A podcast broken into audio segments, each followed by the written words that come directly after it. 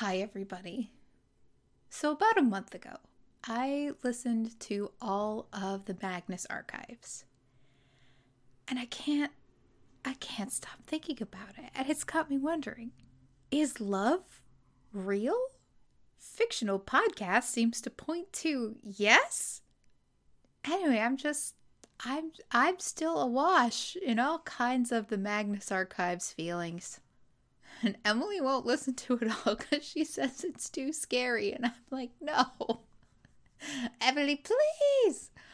We're not going to podcast about it, though. I, I don't think we're quite at the point where we're going to do a podcast about a podcast. But um, yeah, there's your emotional check in with me, Megan. Uh, I forget what I do in these intros. Do I say, like, Hi, uh, thank you for listening to My Sister Made Me View It. You're uh, tuning into the books edition, currently covering The Way of Kings by Brandon Sanderson. This week we're covering chapters 18, 19, 20, and 21. Getting getting far into the Kholin territory now. This this makes me quite excited. Well, uh also, oh, don't know if I announced it here. I'll announce it in the closer. Oh, stay tuned. Suspense?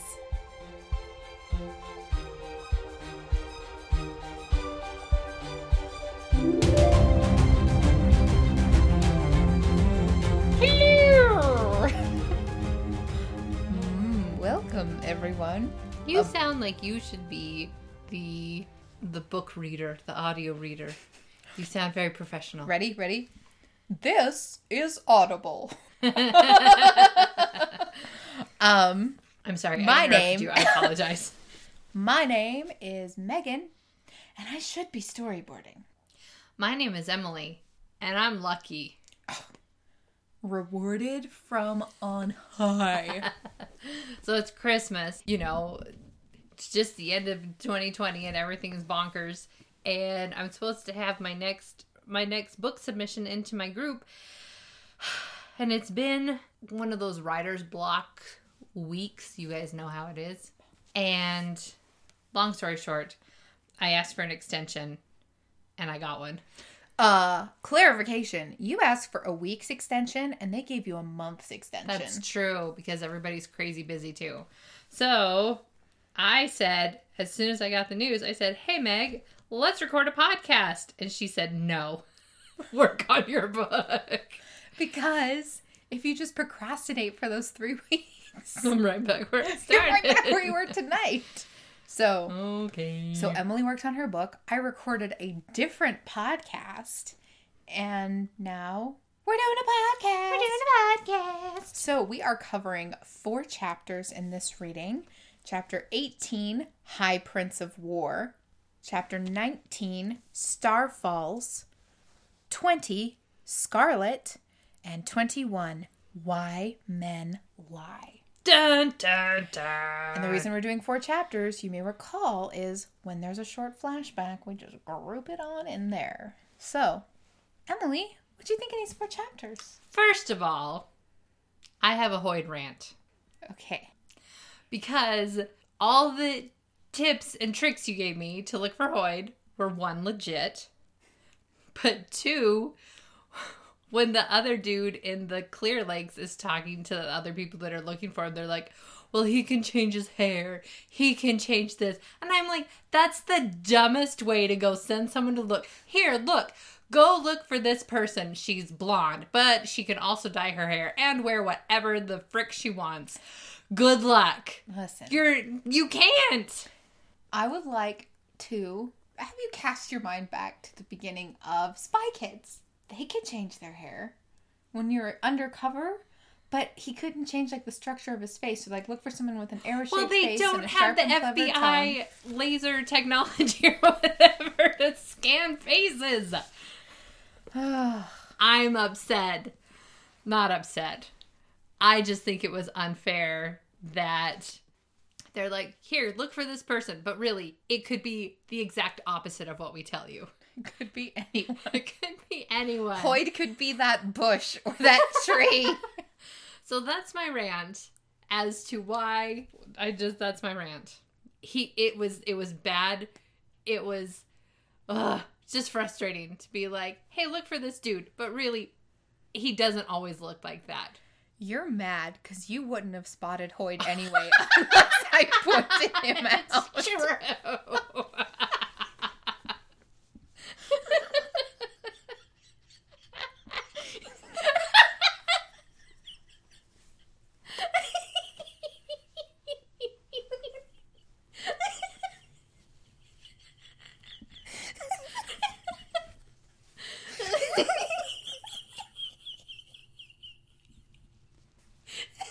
So, high, Prince of War. Here we go. Um, you have. Let's talk about the epigraph. Part of what you are theorizing is a letter. yes, it says Read it. Atty, Ati, Atai, Ati. Ati, was once a kind and generous man, and you saw what became of him. Rayse, on the other hand, was among the most loathsome, crafty, and dangerous individuals I had ever met. So, all right, listeners. Emily's not a Cosmere scholar, but You're gonna say Emily's not the brightest no, bulb in the box. Uh, Emily's not the brightest sphere in the bag.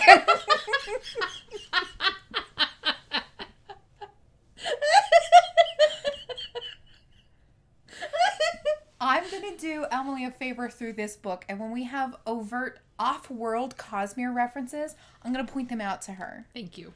You've met At. I have. You have. When you read the Mistborn trilogy. What is this? A letter from Hoyd? I'm not gonna tell you what it is, but Atium, mm-hmm. Is the metal that they ingest? At, Is the short name for the metal? Is yeah, it the... yeah. Uh, okay, here's a piece of information that is a Mistborn spoiler. So if you haven't read Mistborn, skip ahead 15 seconds. At is ruin. Oh, okay. Ooh, this is exciting. Okay, okay, okay. Oh, yeah. Okay. Oh yeah, it's all coming together. You'll just have to keep an eye out for who Rayse is. okay. Racy. I don't know how to say the names. Receipt. Oh my gosh, y'all, I am bad at fantasy words and names. Um, I'm on a, a, a Twitch stream RPG game. I keep mispronouncing my own character's name. It's embarrassing. Um, so ap- apologies. Anyway, so High Prince of War starts with Adolin out on a date. He's on a date and he's multitasking, and she is uh not impressed. Yeah, he has taken his date, yes, um, to the leather workers. And he's asking them about the strap that was cut on, or the strap that King Elhokar says was cut on his saddle. And as they're looking at it, at first, Adolin is taking his date. What's her name? Yes is one of the leather workers. Yanala. I was about to say, okay, I was. Adolin has Yanala out on a date. Okay. And he's talking to the leather workers. Yes, and Amaranth. I told you I'm not good at the fantasy names. So one of the leather workers is like, "Oh yeah, this was totally sliced." And Adolin's like, Dun dun dun. "Hogar was right." And the uh, leather workers are like, "Yeah, you can get wear and tear like this on a saddle if there's a buckle that's like too tight or placed incorrectly." And Adolin's like, "Oh, so it wasn't cut on purpose?" And they're like, "Why would you cut a saddle strap on purpose?" So here's the thing: if it is someone who is really trying to um, assassinate the king, they have done it in a very clever way. Like, well done, because you know I don't know if they were aiming to have it happen. excuse me. If they were aiming to have it happen at a specific time or not, but to make it look so natural that no one would question it, that's really smart.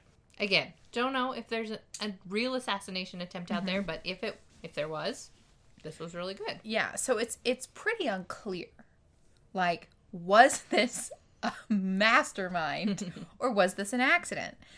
And so Adolin is is walking with Yanala, Yanala's handmaiden, and two members of the guard. So they're they're on a very well chaperoned date, and Yanala's talking, but Adolin is like clearly thinking about this leather strap and what he has to do. So there's a bit where Yanala's finally like, "So wouldn't you say?" And he's like, "Oh yeah, yes." She's like, "So you'll talk to him?" And Adolin's like, "Oh crap." What have I done? She wants the soldiers to be allowed to wear something outside the uniform. Oh, that's right. And she's not upset, but she's kind of blaming um, Dalinar for sticking to the old ways and to the codes. To the codes. And we get a good description of the uniform a long coat of solid blue, no embroidery, and stiff trousers in a time when vests, silk accents, and scarves were the fashion.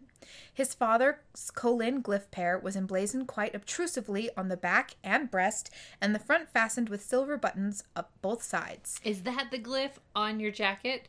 No. Okay. You've that's a really good guess though. Thank you. Because it was blue. I have a blue jacket with something emblazoned on it. Emily doesn't know what it is. She won't tell me what Here it is. Here is an example of Coke and Linnell. Um, so that's Kholin. That's the glyph pair that's stylized to be Kholin. Okay. I'm pointing to the art at the beginning of the chapter. Whenever we have a, a Dalinar Adolin chapter, that's the symbol that's in front of it. nice. You probably won't find out what my thing says until book two.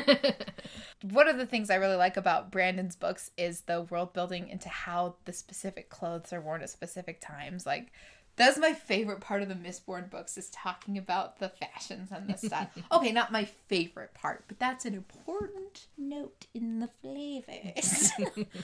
and so this date for Adolin is just not going well and then the horns sound out that there's been a and Adolin listens to the pattern of the horns. It's like there's been a chrysalis spotted on this plateau, and he knows it's close enough that they could go.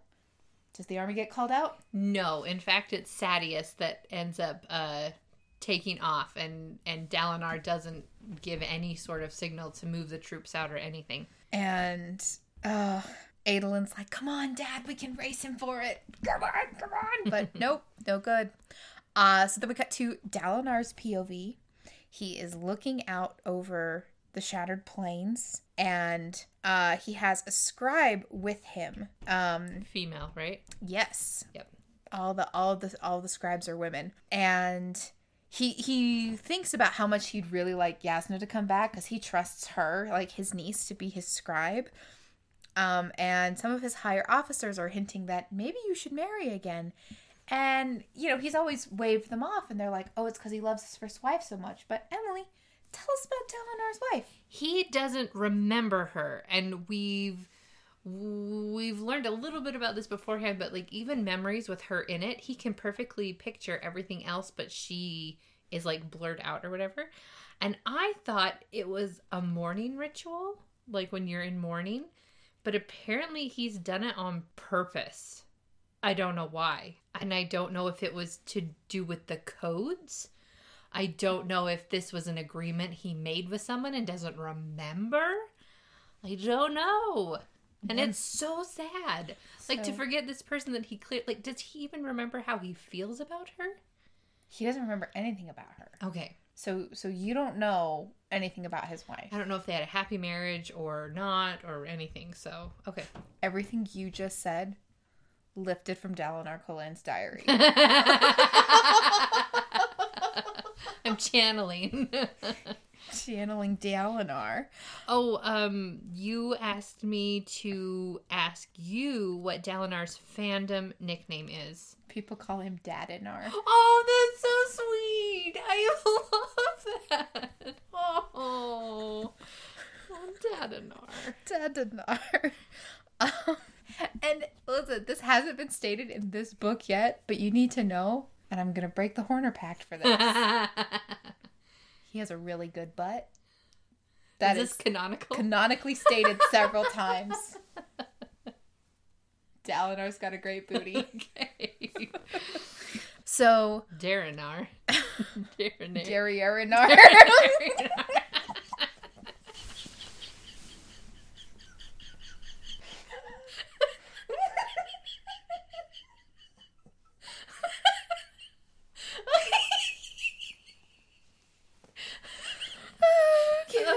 this. So Teshav, the scribe, is describing to him that like Bright Lord Adolin uh, has asked me to report the progress of the saddle. It's inconclusive with the leatherworkers. Nobody is spreading any rumors about it. Nobody witnessed anyone interfering with the saddle of His Majesty. There's no one bragging about it. No one's received large mysterious sums of money as far as we've discovered. And like the grooms checked the saddle, but they like they don't remember checking that specific buckle. There was just nothing really amiss. It's something so inconspicuous. So, like I said, if someone's arranged for this, mm-hmm. they are incredibly clever. So she's like carrying a shard bearer places a strain on the horse in the saddle, like because Elhokar's riding a normal horse, and she's like, "Oh, if we only had a way to tame more Ryshadium." Oh, how do you catch Risher- Richardium? Richardium? Well, you have to I'm call having a them by the stroke. proper name. Richardium. hmm How do you do it? Where do you find him? Has the book told us? No. Oh, then I guess We we guess don't we'll know. never find out. Uh, Rude. there's some horse scenes in Words of Radiance, which is the next book, that are great. it's so funny where I'm like, oh yeah, the first one's my favorite book, and as we keep reading it through, I'm like, but the scenes in the second one and that stuff in the third one. So we'll we'll get there. Dalinar's a little worried because there's a there's a Bright Lord that's considering going on a vacation. Uh, And by vacation, remind me, is that meaning going back to the main city and not having to do this anymore? yeah, yeah, yeah. And Teshav looked into the ledgers, and three of the high princes are behind on their basically their taxation payments to the king, way behind. And only uh, High Prince Sadeas and Dalinar are paid ahead on what is owed. And like when you're at war, you're supposed to be paid ahead of what you owe. Is that the codes or is that just like war etiquette? It's yeah, the tenets of war. It's war etiquette. Okay. War etiquette. and so we we get some great logistics of war economics because like uh when it's wartime, the king charges higher rates for soul casters for food. to be able to feed the army. Correct. Got it. Yes. Sorry, and the book may not have talked about this. I don't know if this is just something, but are soul casters usually used in times of peace? Or is this are they really only called up during times of war? No, no, no. Uh, soul casters are like it's it's a vocation. It's Okay. a job. So like they can make a soul casted building. They Okay. can soul cast food. Those are two things that we've seen soul casters be able to. do. Oh, third is just make lumber. You will get to see more about soul casters and how they work and stuff. But it. the king pretty much uh, is over all of the soul casters. So you pay the king for access to soul casters. Got it. Sorry, one more question. You keep raising your hand. The podcast listeners can't see when you raise your hand. But um, yes, Emily? So the mm, not the allegiance, the ardents. Yes. They are owned. Are soulcasters owned?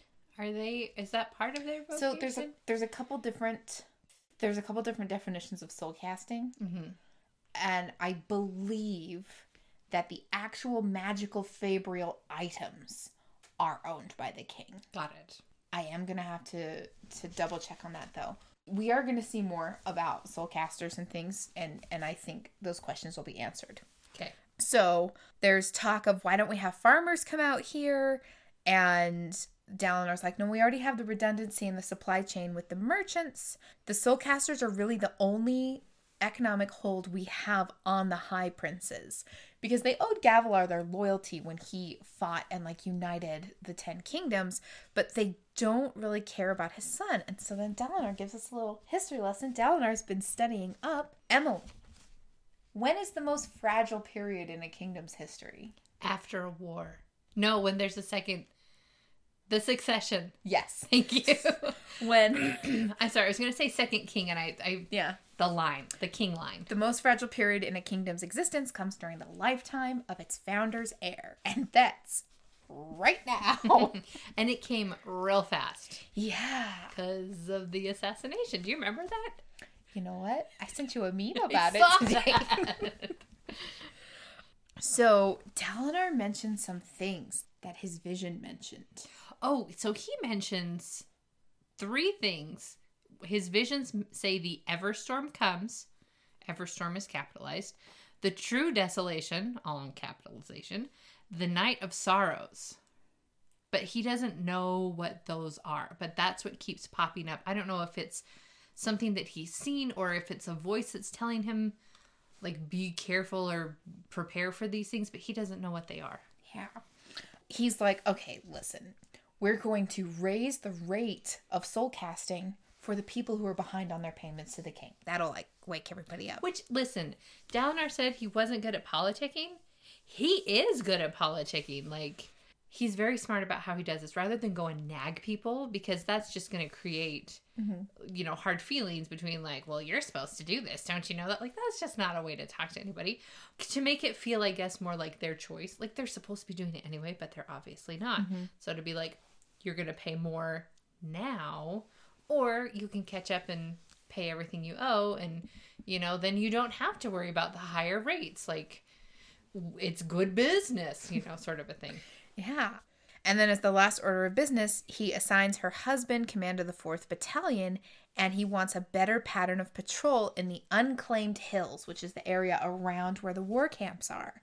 And that means he's committed over a quarter of his forces to just patrolling and peacekeeping. And his scribe, she's not like, not really happy about it because she wants her husband to be out fighting. Uh, because well, everybody wants to be out fighting because they think they'll win a set of shards from the parshendi yeah the Parshendi have who shards. have shards how Yeah. That face was just really. That's my Scooby Doo voice. um, but yeah, they've got shard blades. They've got shard plate. Dalinar won a set of plate and sh- and blade during his first year out in the war. Uh, he'd given them to the king to be like, hey, give them to like a warrior who's doing well. So like, this can happen. and Um, guess who got that set? who? Didn't they give it to Adolin? No, No. Sorry, guys. I'm leading you astray. it's right. Uh, Adolin inherited his from his mother's side of the family. Got it. Got it. Okay. And who's his mom? We don't know. Although I can give you a clue. Wait, stop. Oh, Do the brothers remember their mom? have they talked about her? No, but I.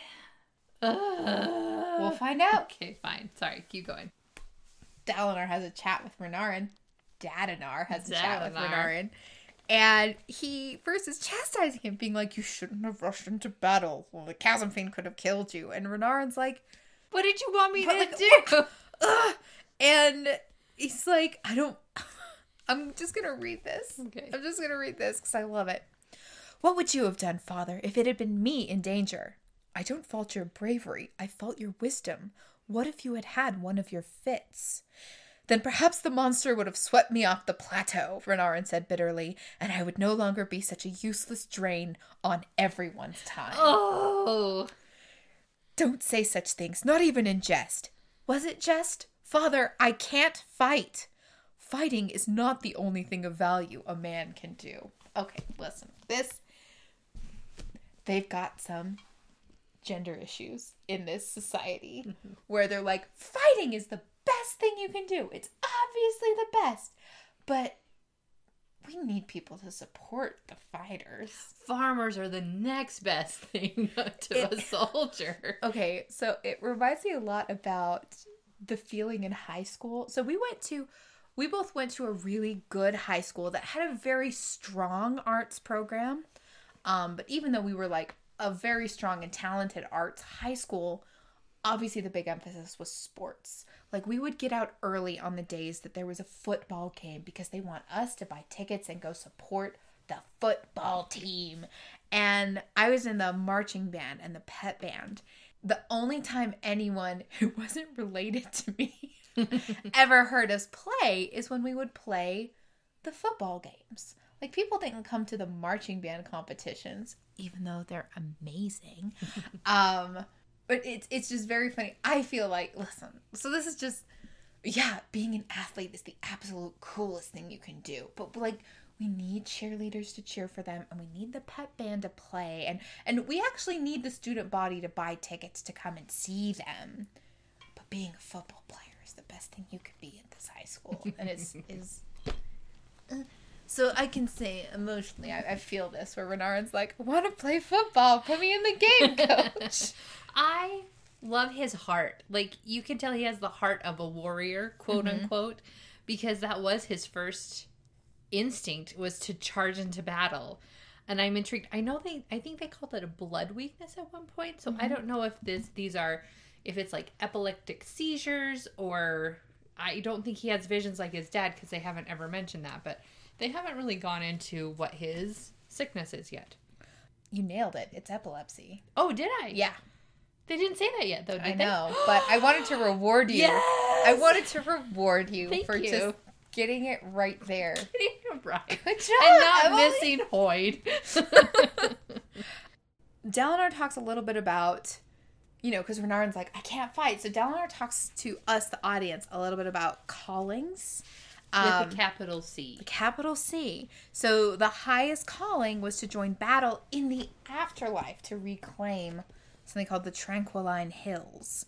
Um, so their afterlife isn't like you're rewarded with peace. It's like, oh, if you're a good warrior here, you're going to be recruited into the huge war in the afterlife. Okay. So, but the the Almighty is is proud of you no matter what you do, like with your life. So mm-hmm. you pick a profession and an attribute of the Almighty to emulate. So that's your calling and a glory. So you work hard at your profession. You spend your life trying to live according to like those ideals that that you've selected. So Dalinar's calling is to be a leader, and his chosen glory is determination. But here's something interesting. If you're a light eyes, the better your blood as a light eyes, the more innate glory you're just born with. Maybe it's. Maybe she's born with it. Maybe it's Maybelline. Being a light eyes just makes you better than most people. Renarin says this is such a sad thing. I'm not the first hero's son to be born without any talent for warfare. The others all go, got along. So shall I. So, uh, Dalinar is he's really thinking this through. Like Dalinar's a very thoughtful character, and he's like, "Oh my gosh, this is how I felt about Gavilar. It's like I, I understand what it's like to be overshadowed by an older brother you love, but that you envy at the same time." Renarin loves Adolin, like loves him. And listen, I have a sister. I actually have It's several me. sisters. yes, one of them is you. and I'm doing a podcast with my sister because I like her a lot. Did you know that? I mean, it's nice to hear. Okay. Just give me a hard time.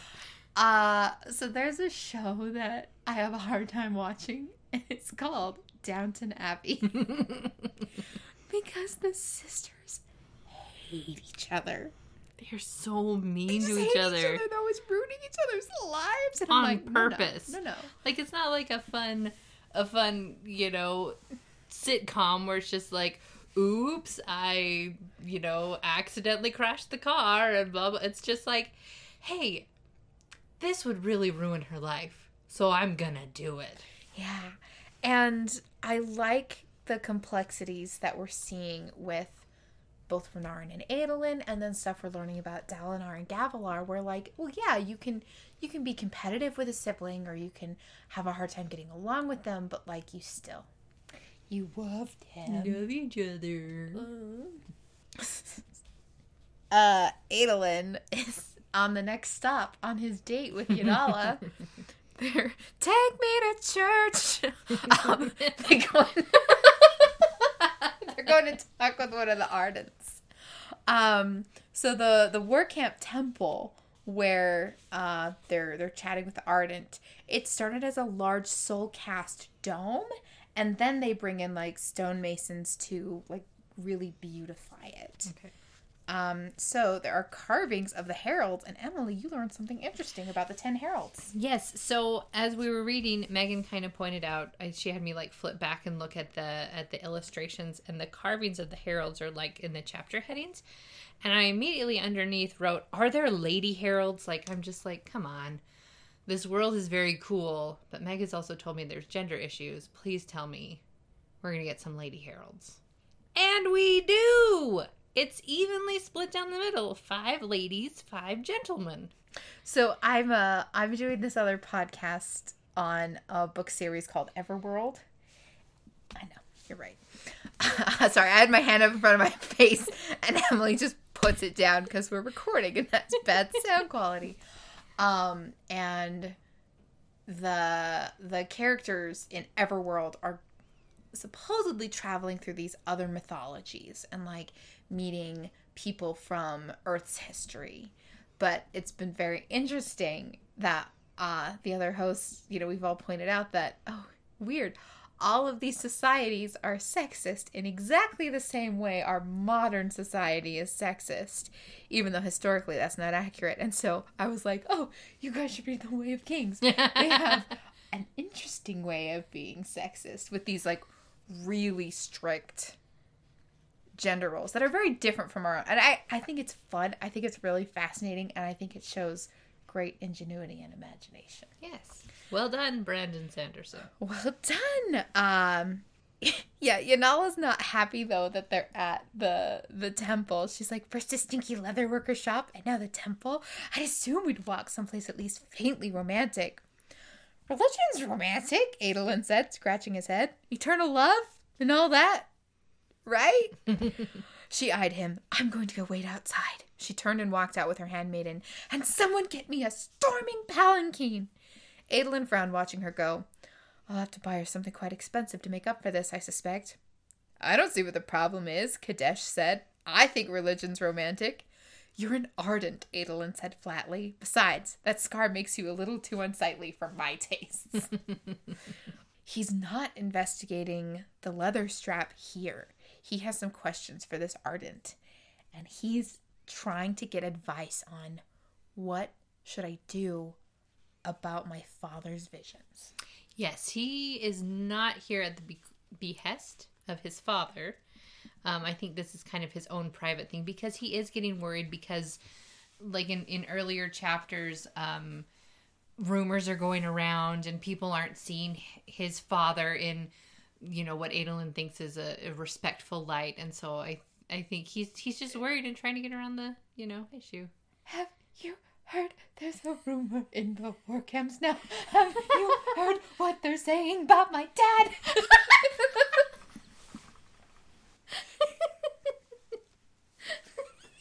That's great.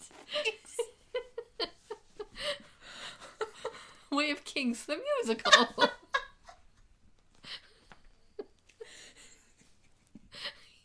You're so pleased with yourself. He's having visions during storms. I wish that I would never born. oh, the High Prince Brightlord Dalinar. But please do not repeat it. oh man. All right. I just keep thinking of more lyrics. I should stop. Um, so as this ardent, as um, Adolin is confiding in him that like, okay, is my father going mad, or could he really be seeing visions sent by the Almighty? Which I think is great as a son wanting to trust his father, even though it's going against everything he believes. He really like wants to believe his dad. I like that. And so the ardent is very, very carefully speaking about his words. And so the reason Adolin's gone to this particular ardent is like the reason he's got that scar is this guy used to be a soldier. Like Adolin knew him growing up before he like joined the Ardentia and stuff. Um, and so as the as the ardent is trying to very, very carefully speak around this subject, we get some history of why the Vorin Church is set up the way it is now. It's so cool, you guys. Listen, I'm not a history buff, but I love I love studying about cause and effect. I love the cause and effect of what led up to like the assassination of you know Gavilar. no, I was going to say Ferdinand, the we don't know. Archbishop, the Archduke that led to World War II. Anyway, I'm rambling, but this is fascinating to me. These things that happen now directly affect these people's lives mm-hmm. And it in feels, such a personal way. Yeah, and it feels like real history Mm-hmm. because you mentioned something while you were reading it. Is you're like, "Do you know, what? in any, you know, in in other books, it's easy to imagine that this threat of the church. Oh yeah, so a quick flashback of what actually did happen is, um, It's called the uh, so The Hierocracy, the War of Loss. And so Adolin gives us a one sentence summary about, oh yeah, the priests uh the priests tried to seize control. They tried to conquer the world for its own good. Then you know the church tried to conquer the world. In another book, Emily, you mentioned it could be easy to have this as kind of like an extra problem that's happening right now. Because this is an interesting and fascinating part of the story. But instead, this is something that's happened way back in history. And so we get a quick history lesson about the hierocracy, um, about how it turns out a lot of the, you know, the old priests, they were claiming to have visions and using that to control people's lives. And so the people were following the priests, and he says not the Almighty or the heralds, but the priests, because the priests were the ones that were trying to um, direct the path of the world for their own gain. and investigations in this time period, it turns out they find from the priest's communication back then that they had been making it all up, that this was all a plan. And so the priesthood itself was kind of dissolved. Basically, now the crown controls the church, and, and that's why ardents are not independents. The ardents are owned. Um, and this is why claiming visions and prophecies is now 100% off the table. And like that sort of stuff, like foretelling the future, was also denounced by the heralds themselves. And he calls it a very particular word. He calls it void binding. He says it's a dark and evil thing, and the soul of it was trying to divine the future. And so I my notes say void binding equals new. Because we've heard void bringer, but what's a void binder? Yeah. When the priests of the hierocracy were cast down, the sun maker made a point of interrogating them and going through their correspondences. What, what, what's the sun maker? I thought that was the sword. No, we don't know what the sun maker Oh. is. this is this is like uh this is like us saying to somebody, "Oh yeah, uh George Washington." Da da da da da da da. Like it's it's a historical name And that to us, we know exactly what it means, but we don't have to like sit and be like, so our first president, who was born in this time, George Washington, you know Yeah. the man who did all these things. They're just like, eh, George Washington. So when they're just like, ah, it's the sun maker, we're like, who? So we don't have context for whom the sun maker is. Yet. Maybe. Um, and so this Ardent is trying to speak very carefully because, I mean, I think one, he and Adolin are friends, but two, I think he also has great respect for Dalinar, and I think um, Adolin went to this one on purpose. Obviously, if he's worried about rumors getting out, he obviously trusts this Ardent not to spread those rumors. Mm-hmm. So So Adolin's like, okay, are you saying all this stuff because you say my father's making it up? And Ardent's like, I would never accuse the High Prince of lying. And he's like, okay, so then you think he is going mad? And he's like, I didn't say that either. And it's basically like, listen, you implied the Almighty probably wouldn't send visions like these. I did. And that his visions are a product of his own mind? Likely so. So the Ardent is basically like, listen, the only one who can help him is you. If you bring the church into this, it's going to be a nightmare. If you bring politics into this, it's going to be a nightmare. Adolin, you're his son. You're the one who's going to have to figure this out, which ah, I thought was really good advice. that was really good advice. So Dalinar's going to see the king. I wrote that down. I don't know why. Uh, so as we're going by, there is a sorry, as Dalinar's walking through the king's war palace, um, he sees a group of stonemasons who are carefully cutting out a scene of Nalan'Elin emitting sunlight the sword of retribution over his head. And Emily, in your notes, you've written Sunmaker and Nalan'Elin next to each other. Mm-hmm. And I'm pretty sure when we read it, sorry, we read like a week ago because Emily had to work on her book. you're like, is he the Sunmaker? Oh, Because that would be a good. That would be a good way to connect the dots to be like, oh, this guy's being drawn with sunlight emitting out of his head, and uh, they mentioned somebody historically called the Sunmaker. So the king's war palace is very fancy. And so this Megan was nice enough. I mean, she's always nice enough. Megan explained to me because I was just like, "So are they near the main city?"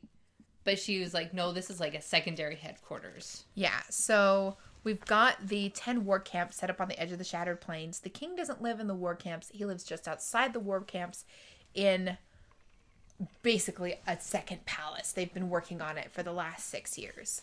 Because with soulcasters, you can throw up a pretty big structure and then they bring in artisans to like detail it and make it fine and fancy. So, being at this secondary location, mm-hmm. my theory for why Gavilar was assassinated has evolved. Because we know someone paid off the Parshendi, or someone, whoever contracted Szeth out to kill Gavilar, wanted to blame it on the Parshendi, which then reignited the war, which caused all the High Princes to move out to the battlefield or to, to stay there, I guess, where they already were. My guess is whoever is behind this is going to do a raid on the main city and take over the capital that way and trap the armies between the two Parshendi or two armies. It might not be the Parshendi, it might be somebody else. But that is my that's my updated guess for why Gavilar was assassinated.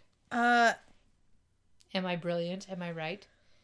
I'm 80% sure. No, I'm 97% sure we read this. The Parshendi claimed that they were the ones who did it. Yes, that's sorry, I was not clear about that. So yeah, they I- weren't framed. I think someone's paying the Parshendi to Oh. claim that. Okay, cool. So yeah. There's this other high prince waiting to see the king, and Dalinar pretty much cuts in line. Hey, uh, how many members of the king's guard are guarding the chamber? Probably 10. You are correct. Yes! It's 10 members of the king's guard. Dalinar had personally organized the unit and handpicked his members. Ooh. There you go. So, Dalinar is coming to talk to the king. They muse about the Parshendi. And Elhokar clearly has very strong biases against them. Way strong. I Which obviously makes sense. because Dalinar's like, you know, we don't know why they killed your father. Like, could it have been, did we offend their honor? Was it a cultural misunderstanding? And Elhokar is like, a cultural misunderstanding would imply that they have culture. Uh, he then says, who knows why a horse kicks or why an axe hound bites? And to me, that's ridiculous because if you are someone who knows horses very well, you know when they're going to kick. If you work with, I know axe hounds aren't like real dogs, then like you can recognize the warning signs before a dog is about to bite you. And I think Elhokar is flagrantly showing his super ignorance over this matter because um Dalinar is starting to think more and more about, you know, we really don't know like anything about the Parshendi. We just we're we're making a bunch of assumptions based on the very very little information we have that they they think like us but less. Mm-hmm. Dalinar's trying to faintly suggest to Elhokar like, have you considered stopping the war? Elhokar's horrified by this. He's like, what? Excuse me? Dalinar's trying to, like we've seen him do. Lead and guide rather than order. He's trying to help El- Elhokar come to this understanding on his own. Um, I think he's still trying to build up his confidence in being the ruler by default rather than it's now time sort of a thing. so as they as they talk about this and Dalinar uh, sorry Elhokar's like it's true what they whisper you've changed it has something to do with these episodes and Dalinar's like no I'm just like listen to me. What are you willing to give in order to get vengeance? Anything. And if that means everything your father worked for do we honor his memory by undermining his vision for Alethkar all to get revenge in his name? Which I thought was really interesting because is it here or is it later where we're kind of like, how do we keep the High Princes loyal once they fulfill the Vengeance Pact? Or am I, going off on a, tangent? Okay. No, but but it's you're right. You're right. Sorry, same I. I went off a went on No, a no, no. I think you're right. Um, the Vengeance Pact has kept the High Princes channeled, but what will happen once we win? Will we shatter? I think we need to forge them together to unite them. So you are correct. It's right here. And so Elhokar's like, You think I'm a poor king, don't you? this poor dude, Uh, so paranoid. tell me truthfully, Uncle, when you look at me, do you wish you saw my father's face instead? Oh, and Dalinar says yes. Elhokar's like, Ow! Uncle Dadanor! And then Dalinar like it's like, no, yeah, of course he's my brother, and I want him to be back here, but just because I loved your father does not mean I think you're a failure. Nor does it mean I do not love you in its own right. You are a fine king. Dalinar is really like, I just want you to I just want you to think about what it would mean if we end the war. Mm-hmm. And Elhokar gives him another one of those looks of just suspicion. Oh yeah, because Dalinar's like, yeah, we're investigating this trap, but we can't like we cannot get clarification if it was absolutely cut or not. And Elhokar's like, you don't believe me. You don't believe me. And and Elhokar's like, you should be trying to find out what the assassins are planning rather than pestering me with some arrogant quest to become overlord of the entire army.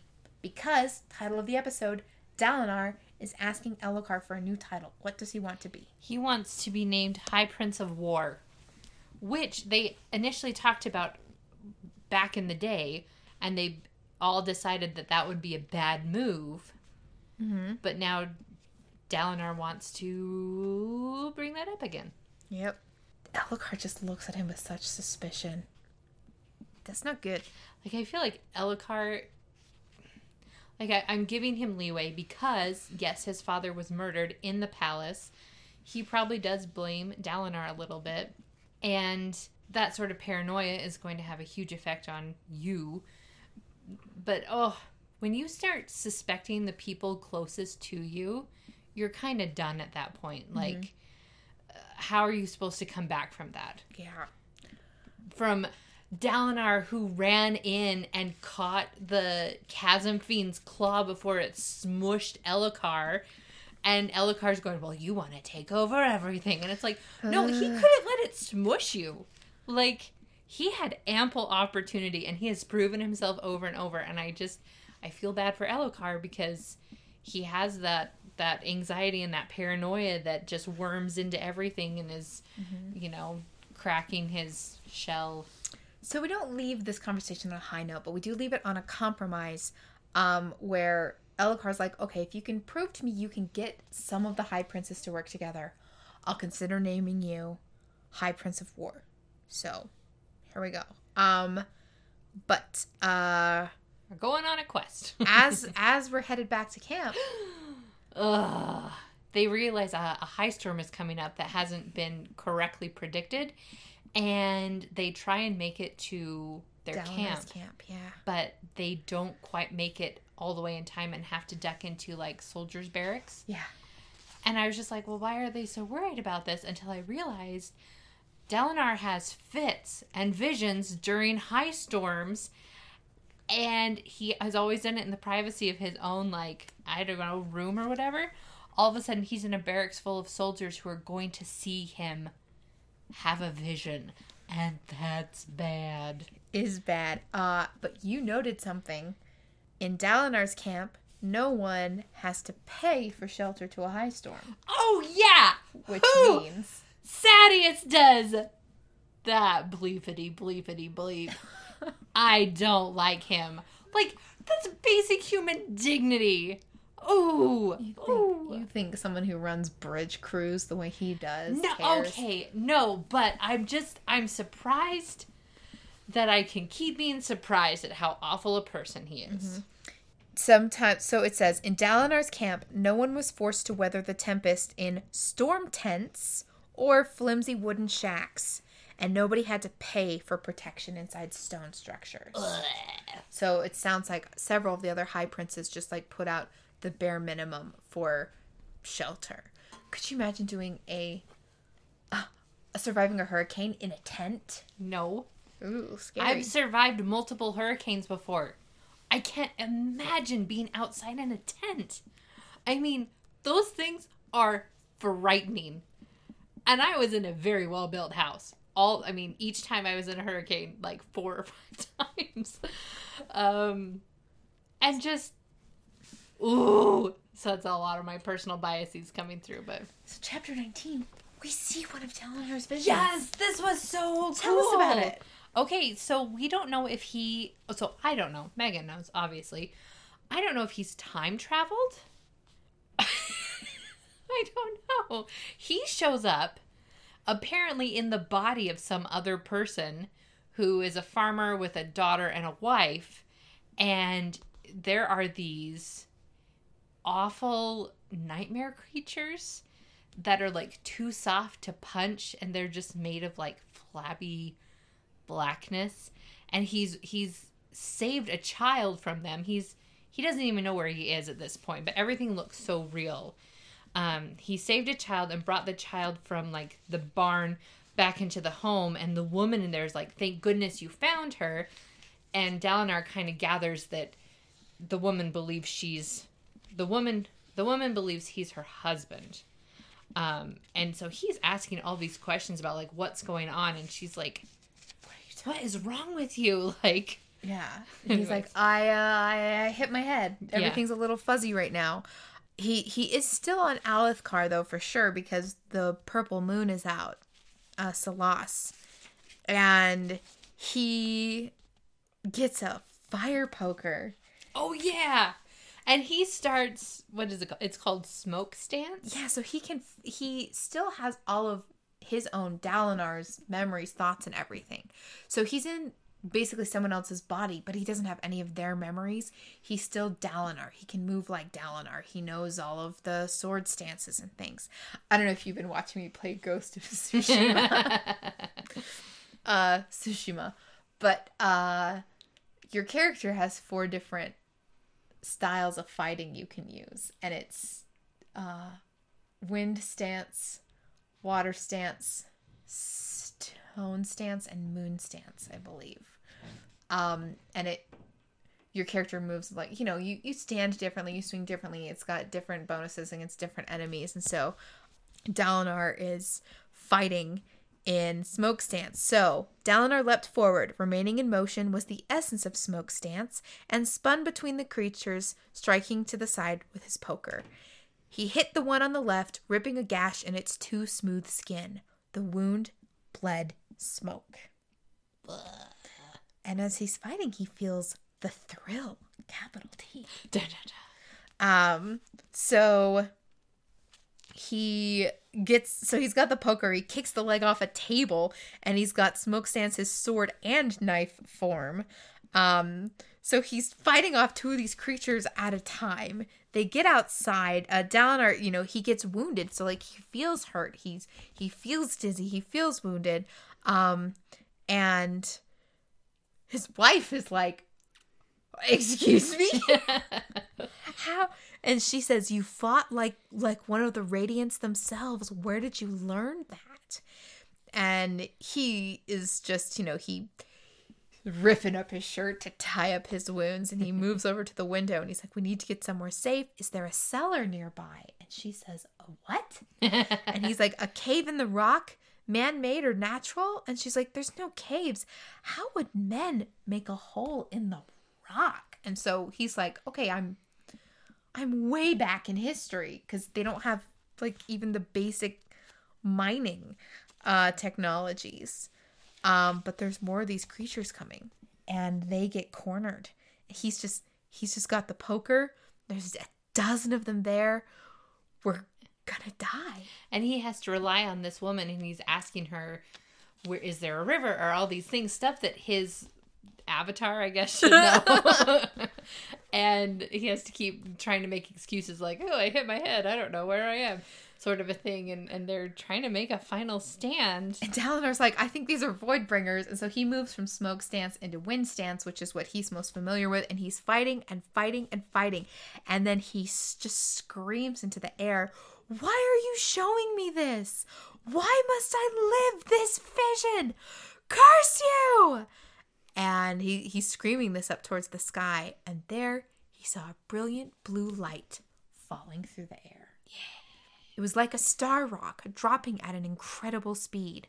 Dalinar cried out as the light hit the ground a short distance away, cracking the stone, spraying rock chips in the air. The ground shook, the beasts froze, and it's a man in shard plate. Yes. And I imagine he lands in the superhero stance. And I imagine this a lot like the opening of a Kingdom Hearts game. Because, you know, you got these shadow monsters, they're like the Heartless.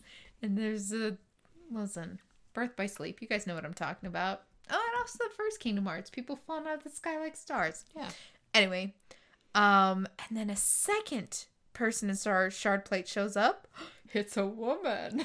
It's a woman. And she touches Dalinar and heals him. And I wrote healing Fabrial question mark. So I don't know if there's something in her armor because aren't they wearing shard armor? Yep. Um, I don't know if there's something in her armor that lets her do that, or if it's like a special power she has.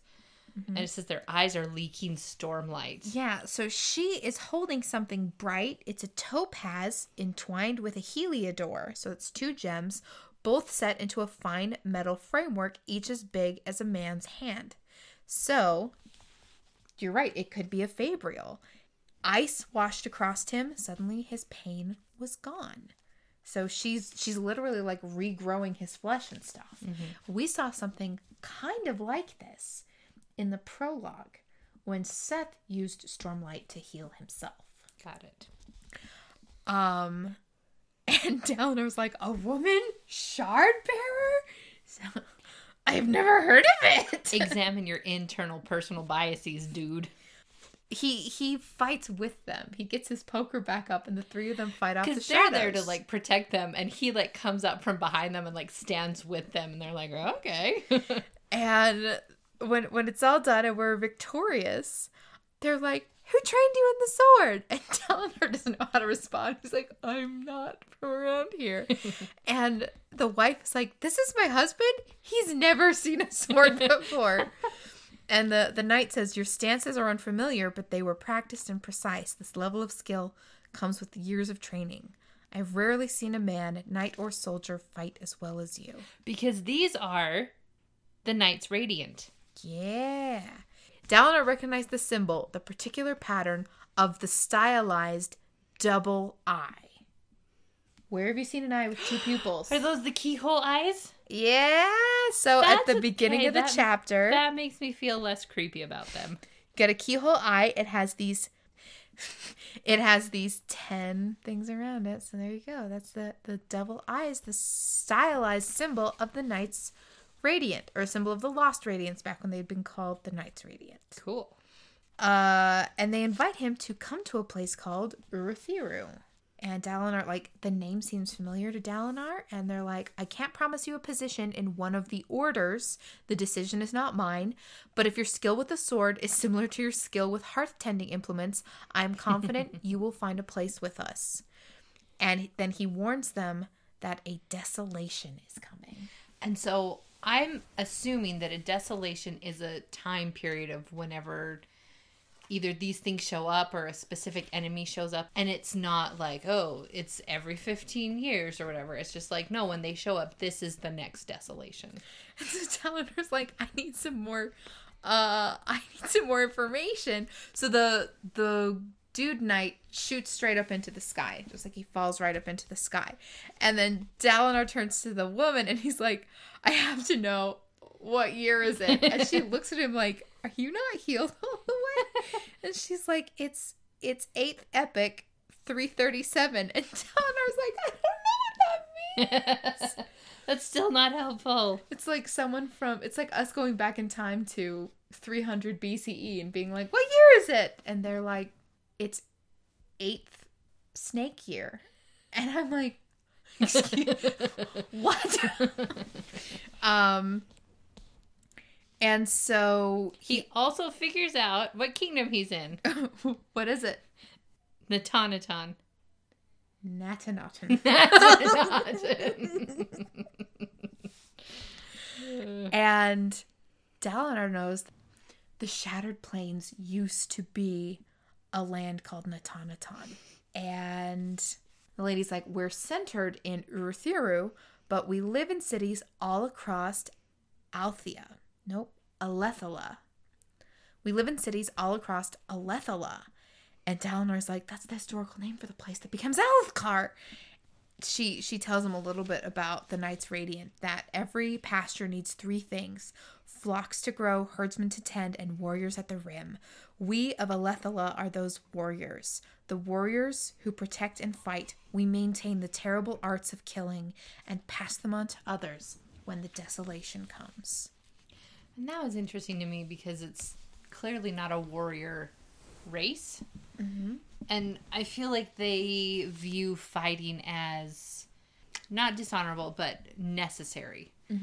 which is very different from the Alethi. Mm-hmm. And so after she leaves, the wife starts to speak, but the wife's voice changes. It changes to a man's voice, deep and powerful, and it's a voice that speaks to Dalinar during every vision. Mm. And it starts talking to him. And so Dalinar's like, You have to tell me, like, who is this? What are you showing me? Like, what's happening? And the voice says, I wish I could help you. You have to unite them. And so Dalinar, like, in between these, just these little breaks, he just spews out a whole nother list of questions. And the, again, the guy's like, To speak of what might be is forbidden. To speak of what was depends on perspective, but I will try to help. And then Dalinar's like, At least tell me. I've trusted High Prince Sadeas, but my son Adolin thinks I am a fool to do so. Should I continue to trust Sadeas? Yes, the being said. Oh, that's right. That oh, is I important. hated that. Do not let strife consume you. Be strong, act with honor, and honor will aid you. And basically the the tail end of the vision trails away while Dalinar's still trying to ask more questions and he wakes up back in the barracks and the men are trying to hold him down because he's apparently like up and struggling and Kind of around. flailing. And so he's finally like, "Oh, I'm okay, guys. You can you can all go now." And um, Renarin is like trying to make excuses, like, "Oh, my dad just really wants to go out and fight." Uh, and it's just like no one is convinced by this. So, but yeah, he he thinks over the last thing that was said. Act with honor, and honor will aid you. Um, and he says the vision had told him to trust Sadeas, but he'd never be able to explain that to Adolin, who not only hated Sadeas, but thought the visions were delusions from Dalinar's mind. The only thing to do was keep going as he had, and find a way somehow to get the High Princes to work together. So who how are they gonna do hmm. that if they somehow fulfill the Vengeance Pact because this is the only thing that's keeping them united, but Dalinar doesn't want the war to keep going. But then how are they going to keep them together?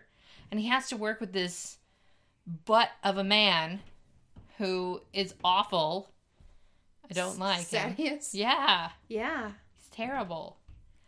Don't tell me he gets some sad, tragic backstory that's going to make me feel sorry for him. Sadeas tragic backstory. I'm not doing it. I won't tell you that then. I'm not doing it. Okay. Anyways, Uh, so the next is pretty short. It is a flashback to little Kaladin. it's like a Seven little years over ago. Two pages long. Yeah, so Kaladin would have been 12. Basically, there's an accident. This little girl gets like really horribly hurt in front of him. And, oh, sorry, Kal was only 13. Um, he's trying to save her. He like springs into action to help, do first aid, do like everything his father taught him. And very sadly, though, this this little girl dies. But later, his dad comes in and tells him, You did everything right. Like, she was just too little to survive. But that doesn't make him feel any better. Uh, Kaladin's like, I don't want to be a surgeon.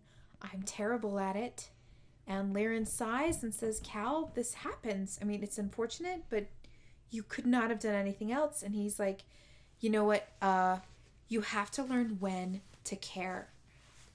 It's unfortunate, but you um you have to learn when to care and when to let go. You'll grow calluses. And Kaladin's like, is that a good thing? And in the distance, they hear the father of the little girl continue to cry. It's really sad. And you know, it's such a short, small scene. It's just like a blip. But it it gives us it gives us some good Kaladin stuff. Mm-hmm. And we went through that really fast because we're about an hour and a half into our recording. and it's time to talk about chapter 21 Why Men Lie. This, uh, I mean, it's a good chapter. All of them are good chapters, but like, oh, this one was. Real fast. Uh, sorry, we didn't we didn't read the epigraph for the last one, but read the epigraph for this one. Oh, one need only look at the aftermath of his brief visit to Sel to see uh, to see proof of what I say. So my notes say, who or what is Sel? Sel is the world where Elantris takes place. Intriguing. I love Elantris. And uh, the Emperor's Soul. Oh, I haven't read that one yet, but I, I know read it? It's I know good. it's very good. It's amazing. Here's my other question. Um, Kaladin thinks initially, curse you have HAV. He thought you can boot me out of my bunk even now. We don't know who that is yet, do we? Uh, Is it a person or is it like a is it like a religious it's a person. Okay. Um, do you want do you want me to tell you who it is? Yes. It was one of his sergeants when he was first starting as a soldier. Ugh. his whole life is so sad. Yeah. I don't know. Oh, I want to start at the beginning of this of this chapter where Kaladin's like Kaladin didn't want to open his eyes. If he opened his eyes, he'd be awake, and if he were awake, that pain wouldn't be just a nightmare. It would be real, and it would be his. Me after every time I run a half marathon. so, guys, we got to go to Disney World before the pandemic. This was like three weeks before everything shut down. When like, like we started hearing about the the coronavirus like while we were in Florida. Anyway, this is a tangent. It has nothing to do with the last this. good vacation any human ever got to take. vacation. So Meg and I went to go run the um the ra- the princess race in in February and long story short, Meg's sleeping schedule was super off cuz she's from California and we're in Florida and we took a red eye and then You have to get up really early to get to the race, the first start line on time. so it's like midnight for Megan's internal clock, but really like 3 a.m. Florida time. And anyway, after the race, and you know, you're sore and tired, I have all these pictures of her where she is in her bed and all the pillows are all over her head and the covers are pulled up and you can only see her nose. Okay, That's so the listen. only thing. After I do a really long run, to prevent muscle soreness, I take what I call a hot nap. now, to take a hot nap, you have to take a real hot shower, have your long pajamas ready, long shirt, long pants, and you get under a bunch of covers and you cover up your head with pillows and you just you're normally, you know, when you're really hot, it's hard to fall asleep. I mean, not like good looking. I mean, when you're I mean that too. when your temperature is high, it's hard to fall asleep. But if you run 13 miles or 26 miles really hard, it's very easy to fall asleep. And just when I take a hot nap, my muscles aren't as sore and I'm able to go to a theme park the next day Yay! with you, my sister, whom I love. it was so fun. Everyone in my family has this weird obsession of taking pictures of each other when we're asleep. That sounds weird and creepy. Why would you say it like that? Why do we do it? No. I don't do it. I do not like pictures of myself when I'm sleeping. Probably another reason I cover myself all up. But it was pretty funny to wake up and have Emily show me pictures of literally all you can see is my my long pointed nose poking up out of the That covers. was it. That was it. All right. Hot naps. Hot naps. Try it. You have to be really exhausted to fall asleep though. I will warn you there. so I felt like I could empathize with uh Kaladin a little bit, like the day, the few days after a race, where you're like, "Why is our hotel room on the second floor?" What was the one where no, you went two years from now, it's not safe to go back yet. You went the wrong way at Animal Kingdom? Your animal. Oh my gosh. So that was Star Wars So weekend. This is a theme apparently. No, okay, Star Wars weekend. I was staying at the Animal Kingdom Lodge, the one where you can see the animals outside your window.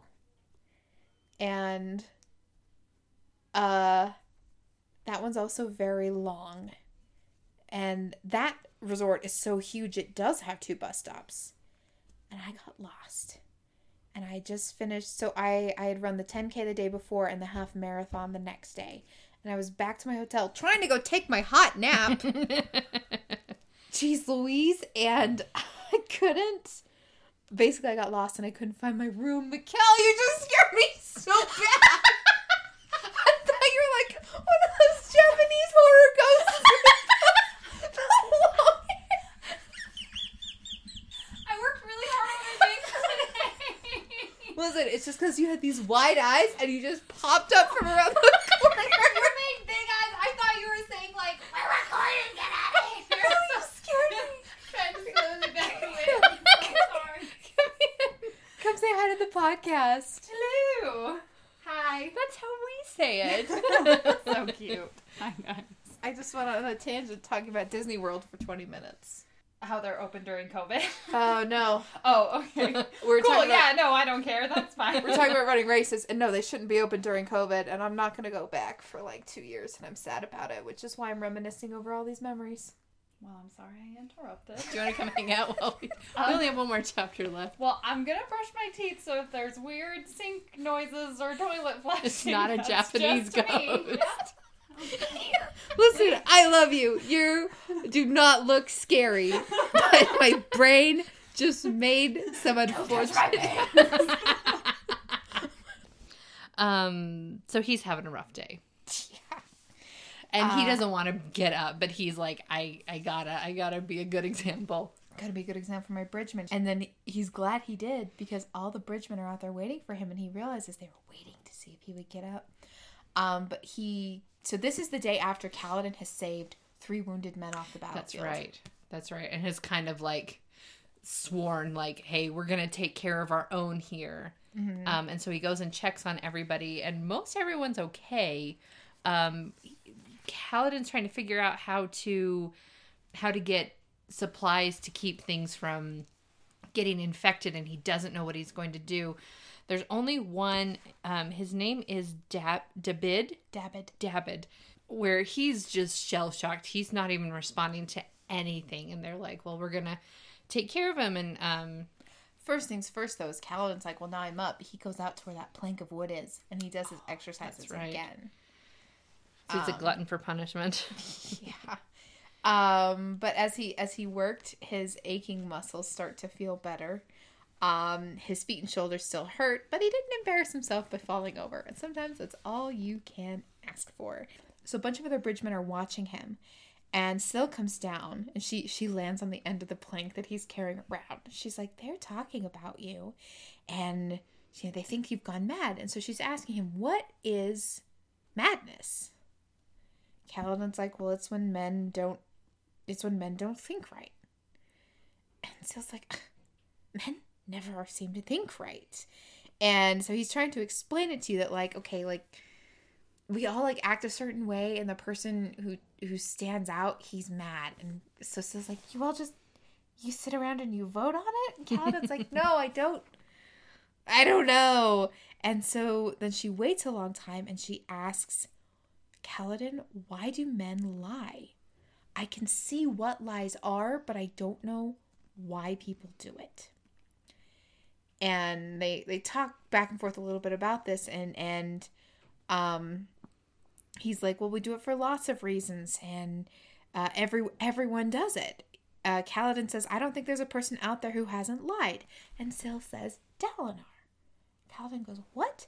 The king's uncle still said, Everyone says he never lies. Your bridgemen even talk about it sometimes. Interjection from the peanut gallery over here. New theory. I think Syl is the ghost of Dalinar's wife. Why is she hanging out with Kaladin? I don't know. But that's my new theory. Write it down. It did right there. Is still his wife. Yeah, how does she know Dalinar is still his wife? Well, Dalinar doesn't know her name. It could be Sylphrena. It could be. All right. I'm gonna feel real smug if this is correct. Um, Kaladin says he's a light eyes. That means he lies. They're all the same still. The more noble they look, the more corrupt they are inside. It's all an act. So Kaladin has some biases. Kaladin has some hard life experiences, but yes. Uh I think his are more deserved than Elhokar's. Yes. Yes. Listen, okay, caveat. You can't compare trauma, That is true. but in this point, yes. I, I, I lean more towards your thing. Yeah. And so Syl seems to remember there was a time men talk about where there were no lies. And and Calvin's like, yeah, the heraldic epics, I guess. Um, and he says the stories prove that we remember the good times and the bad ones, forgetting that times are neither good or bad, they just are. And so Kaladin says, What happened to the heralds? They abandoned us. What happened to the Knights Radiant? They fell and became tarnished. What happened to the epic kingdoms? They crashed when the church tried to seize power. Which we learned about in an earlier chapter. Mm-hmm. You can't trust anyone with power, Syl. What do you do then? Have no leaders? Nope. You give the power to the light eyes and leave it to corrupt them, then try to stay as far from them as possible. So, uh, after training, Gaz uh, pulls Kaladin aside and is like, uh, Brightlord Lamaril heard what you did with the wounded. Kaladin's like, how? And Gaz is like, did you did you think people wouldn't talk about this? um, but he gets the bad news that like Kaladin gets the bad news that they're not gonna pay or feed the bridgemen, and that Lamaril uh wanted to have Kaladin strung up. What's being strung up? Hanged. Not exactly. No? Uh, strung up means hung out during a high storm for the Stormfather to judge. Oh, and if you survive, then Yeah. great. So you're not you're not hung by your neck. They probably like tie you up by your I don't know arms, ankles, something like that. Um, Chain you to a rock. and so Lam. Okay, so here's how the here's how the chain of command goes. Gaz is over all the bridgemen.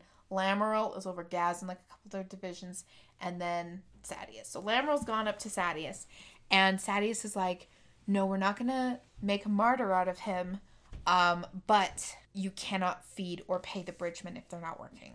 So these injured men are probably going to be forced to go out before they're healed up and ready to go, mm-hmm. and they're going to die anyway. or they're gonna starve to death because you can't he can't get them food from the mess hall That's right.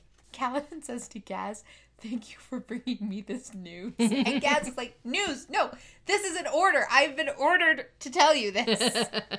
We're not friends. Um, and so he tells the rest of the bridgemen about them. He asks if any of them would be willing to spare No. food. Kaladin. Thank you. What did I say? Yes. So Kaladin goes back to tell the rest of the bridgemen about it and is like, listen, they the light eyes, they want to let our men die. They want to make an example of us. They want to prove bridgemen aren't worth healing, and he's gonna do it by making these three die like slow, painful deaths. I want to pool our resources to buy medicine and food. Basically, who's with me? and everyone's like, You're nuts. stare. Moash started laughing. Others joined him. They waved dismissive hands and broke up, walking away, leaving Kaladin with his hand out. Next time it could be you, he called. What will you do if you're the one that needs healing? I'll die, Moash said, not even bothering to look back. Out on the field quickly, rather than back here over a week's time. Which, A, to be fair, uh, makes total sense. And B, That was it. I didn't have anything else. thought you were listing things. I was. I'm done. um, well, we meet. Uh, we get to talk a little more with The Rock. just Rock. I know. Um, and Rock says that he will give some food only for the man with the arrow in his leg, which is like Hobber. Mm-hmm. Uh, he's like, I'm not gonna help the battle shocked one, and I think the other one will still probably die. But um, he he agrees to donate some of his food to the man he feels would probably live. Yeah. Because he's like, I have no pity for this other man who sits here doing nothing. Like, he has, he could get up and go get his own food. And so, Yeah. Rock, I think, is a pragmatist. And so Kaladin's like, "Thank you," and Rock's, you know, explains that you took my spot at the front of the bridge. That's right. Without you, I'd be dead. And Kaladin's like, I'm not dead, Rock. You'd be fine. Rock shook his head. I'd be dead. Is something strange about you? All men can see it, even if they don't want to speak of this thing. I looked at the bridge where you were. Arrows hit all around you, beside your head, next to your hands, but they weren't hitting you. I think Kaladin has some sort of magnetic field around him that that deflects arrows or bad luck or something. We have seen something similar to this already in the book. Would you like me to point it out to you? Yes. It's in the prologue. Ugh. That's so far back. Okay, then I won't tell you. No, tell me what it is. Uh, no. Oh, come on. You're not going to tell me? That's so mean. What? Hey, no. tell me what it is.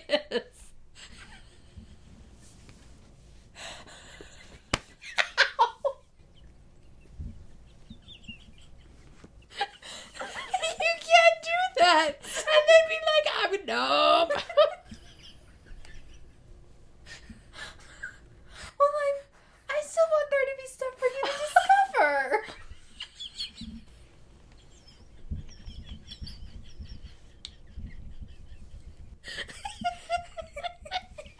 I can't believe you hit me. Remember at the beginning of this podcast where I was like, I love my sister so much. Okay, I'm sorry. No, I'm not.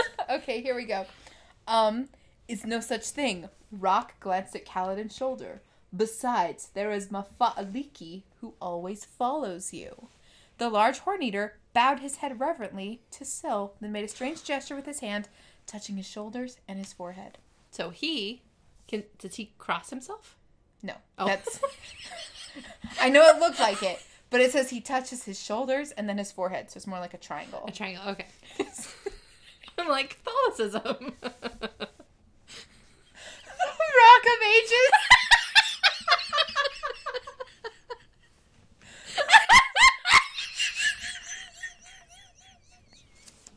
on this rock, on this rock will I build my church.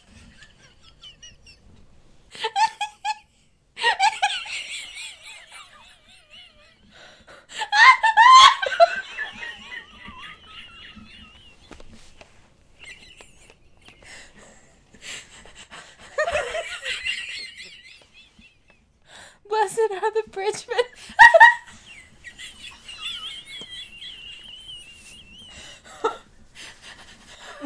Blessed are the, for the honorable, for you, for you help honor, honor will aid you. oh my goodness. Okay. so, Rock can see Syl, and Syl is surprised by this. Ooh. She didn't, like, she didn't deliberately reveal herself to Rock or anything. And so, Callan's like, uh, and he looks at Rock, and Rock just says, I am Allah Aiku. Sorry, let me try again. I am Allah Iku. There's three I's and an apostrophe in the middle. Um, I should have.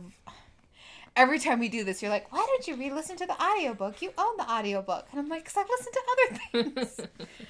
Rock won't explain, but Kaladin keeps trying to say, oh, it was just luck. It was just luck. And Rock is like, no, like, there's something going on here. And he talks about how many men died. And five bridges fell. One place lost over 20 men. And he's like, Bridge four only lost eight people during like one of the worst runs of the whole season. And he's like, Bridge four is basically where they send men to die. Like, you don't survive Bridge 4 And so to all of a sudden have this like do a 180 like rock rock is reading the signs Yeah. so so Kaladin goes over to Gaz. Kaladin gets this idea. Um, and he goes to Gaz and he basically oh yeah. Ga- Gaz is like, Are you gonna give me more done spheres? And Kaladin's like, I'm out of spheres. And he he's thinking quickly, this would have to be handled very carefully.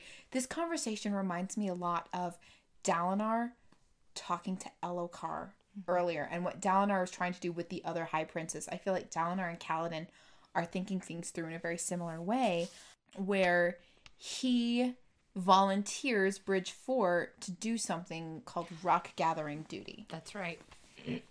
On their day off, basically. Yeah, so Gaz is like, okay, uh, you guys will go out to gather rocks, and Bridge 3 will clean pots. And so Kaladin goes back and he goes to approach another bridgeman uh, whose name is Teft. And Teft and Rock both helped Kaladin on the battlefield yesterday. Uh, Teft is eating flatbread and curry, and he's like, uh, no, I'm not sharing any of my food. And Kaladin's like, I don't need your food. I need you. I need your allegiance. And Teft is like, I've given my loyalty before too many times, always works out the same. Your trust gets betrayed? Kaladin asked softly. Teft snorted. Storms no. I betray it. You can't depend on me, son. I belong here as a bridgeman.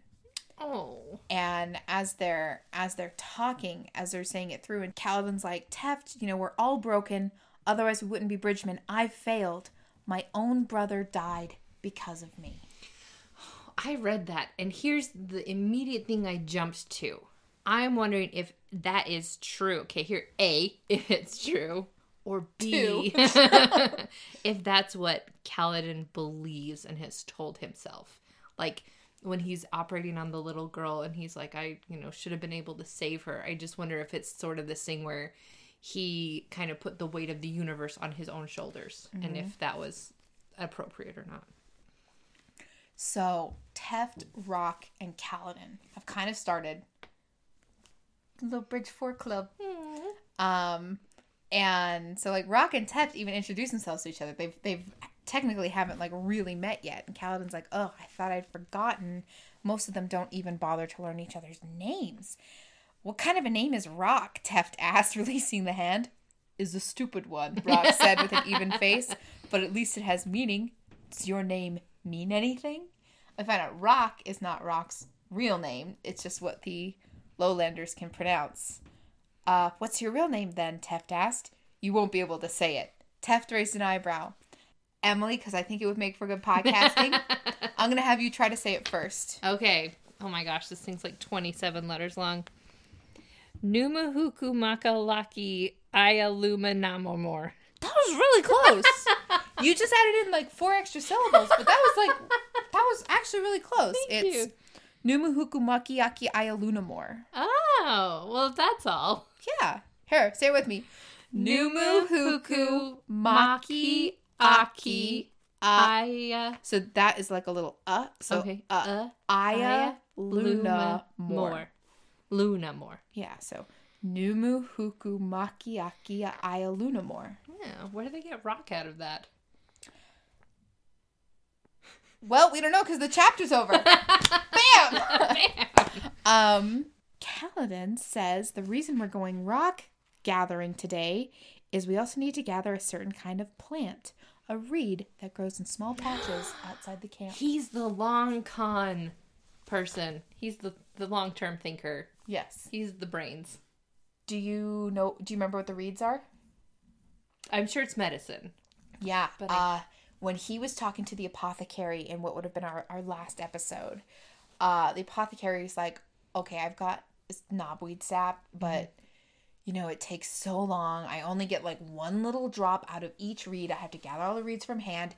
That's why the sap antiseptic is so expensive. So Kaladin's gonna go get some of those reeds himself. Good for him. Where's my pen? Um, so that is our reading. We're gonna end this with a couple questions. All right. What are Dalinar's visions? I think that they are experience like he's I think he's actually physically there. Like I think they transfer his consciousness or whatever so he can get it firsthand because he can't read. He can't go and read any um, Histories. firsthand accounts. And so I think whoever's doing this is working in a way that he'll be able to understand and remember. Who is giving him these visions? The not the radiant, not the Knights Radiant, but the hold on, the Heralds. I think it's the Heralds. Okay. How did Kaladin's brother die? We don't know. He says it's his fault. I'm thinking that's guilt talking. I'm asking. Yeah, so I'm asking for predictions. So, Oh, um, predictions. Um, I think that Tien tried to follow and copy something that Kaladin did, and that it was just an accident, and he mm-hmm. was physically unable to save him with his surgeon skills. Okay. And how are they going to feed the bridgeman? I think when they go out, they're going to gather resources or something. They're going to go out and bring Read sources. or they're gonna trade like bring the reeds back to the apothecary because i don't think there's a way that Kaladin can get that sap from it if it's so difficult okay. i think he's going to start some sort of like like bigger or better you know that game If you give a mouse a cookie. yeah or like we'd play a game we used to go around neighborhoods and you start off with a quarter and you go to a house and you say can you give me anything bigger or better than this and you basically just trade your way up and it was huge when i was in high school and there was a news article because a kid got a car Whoa. it didn't work but he got a car See, the biggest thing I ever got out of that, a barbecue. that's cool Didn't work. It was an old ratty broken down one from someone's backyard, but we started with a paper clip and we traded our way up to a barbecue grill. It was great. Great. so i think that's what's going on All right. So let us talk about our next three chapters because it is just three. Uh, we'll be doing chapter 22 Eyes, Hands, or Spheres? Question mark. okay And we will be reading chapter. Megan, that can't be it. Where's the rest of it? Don't worry. okay 22. 23. Many uses. i think that's a Kaladin chapter with the reeds And 24. The Gallery of Maps. Okay, I think the first two are Kaladin's, and the second one is going to be a Dalinar Adolin All right. mix. Well, let's find out. It's a it's a shorter reading than our last one, but maybe that'll mean we have a episode that's shorter than 2 hours. but yeah. Uh that was really fun podcasting, but I got to get back to storyboarding. I have to get back to my book. I believe in you. I believe in you. Break.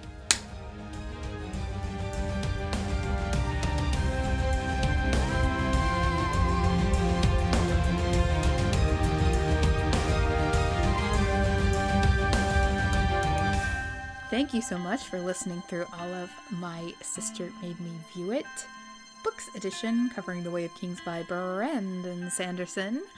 Catch our next Hill House episode on Tuesday, October the 19th, and our next Roswell episode the following Thursday, October 21st. And then you can find us again discussing more Way of Kings on Thursday, October the 28th. Also, to alleviate the suspense from the intro, thankfully, Way of Kings won the September ratings push. I want to thank everyone, especially Ted, for reviewing this podcast. Uh, now Emily owes me dinner, and I will determine how fancy of a meal at some future date, and I'll I'll, I'll give you guys the updates. I'll give you the juice on what I ate. Uh, special thanks to Michael B. and Cardi for the use of his song A Passing Storm for our opener and outro. I am going to jump back into storyboarding. This is very exciting. It's my last week on Star Trek. Oh, I love you, Star Trek. Talk to you later.